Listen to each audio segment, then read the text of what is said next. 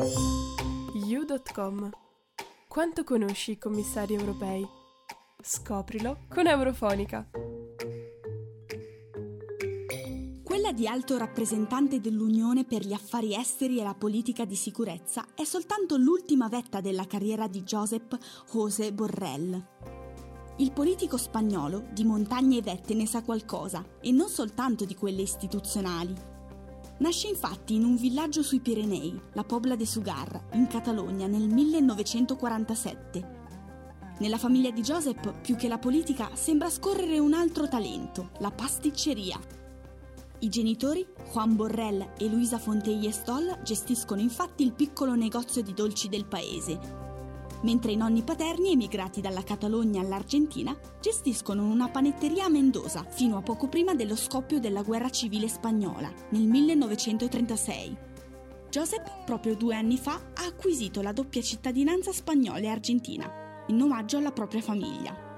La carriera scolastica di Joseph è abbastanza movimentata, a causa delle difficoltà nel raggiungere Lleida, la grande città più vicina dal remoto La Pobla, è costretto a completare gran parte della sua istruzione a casa.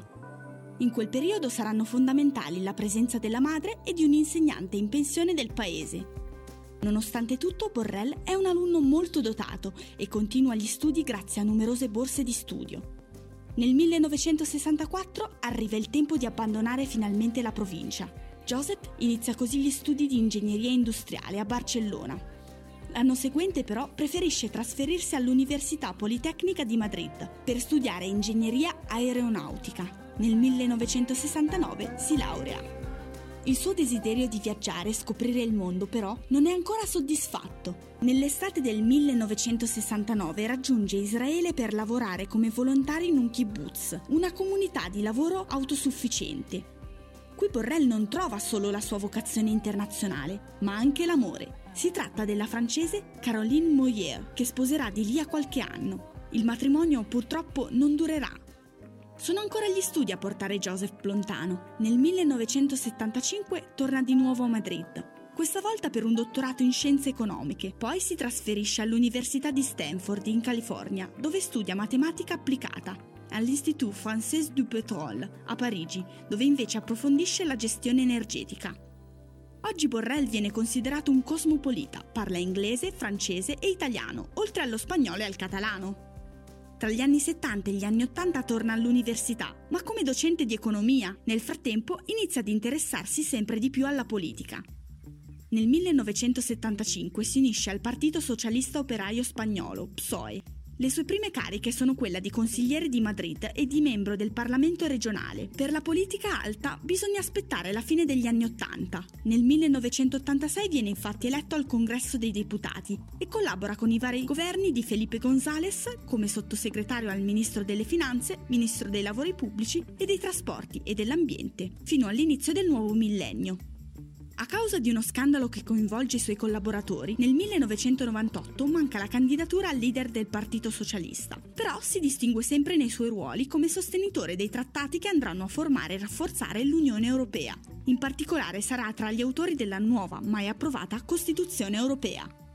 All'Eurocamera si unisce al gruppo dei socialisti, in continuità con la linea seguita durante gli anni della politica nazionale. Il 20 luglio 2004 Josep Borrell viene eletto presidente del Parlamento europeo. Nel 2018 il presidente del Consiglio spagnolo Pedro Sánchez chiede la sua esperienza come ministro degli affari esteri, Unione Europea e cooperazione. Il suo mandato dura però solo un anno. Nel 2019 infatti viene proposto per la composizione della nuova commissione di Ursula von der Leyen, il suo sarà un ruolo cruciale, quello di alto rappresentante dell'Unione per gli affari esteri e la politica di sicurezza. Joseph deve infatti gestire la politica estera dell'Unione Europea, con particolare attenzione ai complessi flussi migratori che stanno investendo la regione, l'aiuto umanitario e il supporto alle politiche di sviluppo in Africa. Le sue azioni sono state decise e mirate a preservare la democrazia finora, dure le sue posizioni sui temi scottanti, come le azioni della Russia nei confronti dell'Ucraina o il regime venezuelano di Maduro. I suoi rapporti con l'estero sono accomunati da un unico intento, costruire un'Europa globale, ossia rendere le politiche democratiche dell'Unione incisive in tutto il mondo. La sfida più grande che fronteggerà però Borrell insieme all'UE è quella del Covid-19, con le conseguenti ripercussioni nella geopolitica mondiale. L'approccio economico e politico, secondo l'alto rappresentante, deve essere multilaterale e coordinato, fondato sulla solidarietà non soltanto tra i paesi europei. Il problema è comune e noi non saremo sicuri finché non lo saranno tutti. Giorgia Colucci da Varese per Eurofonica. Eurofonica.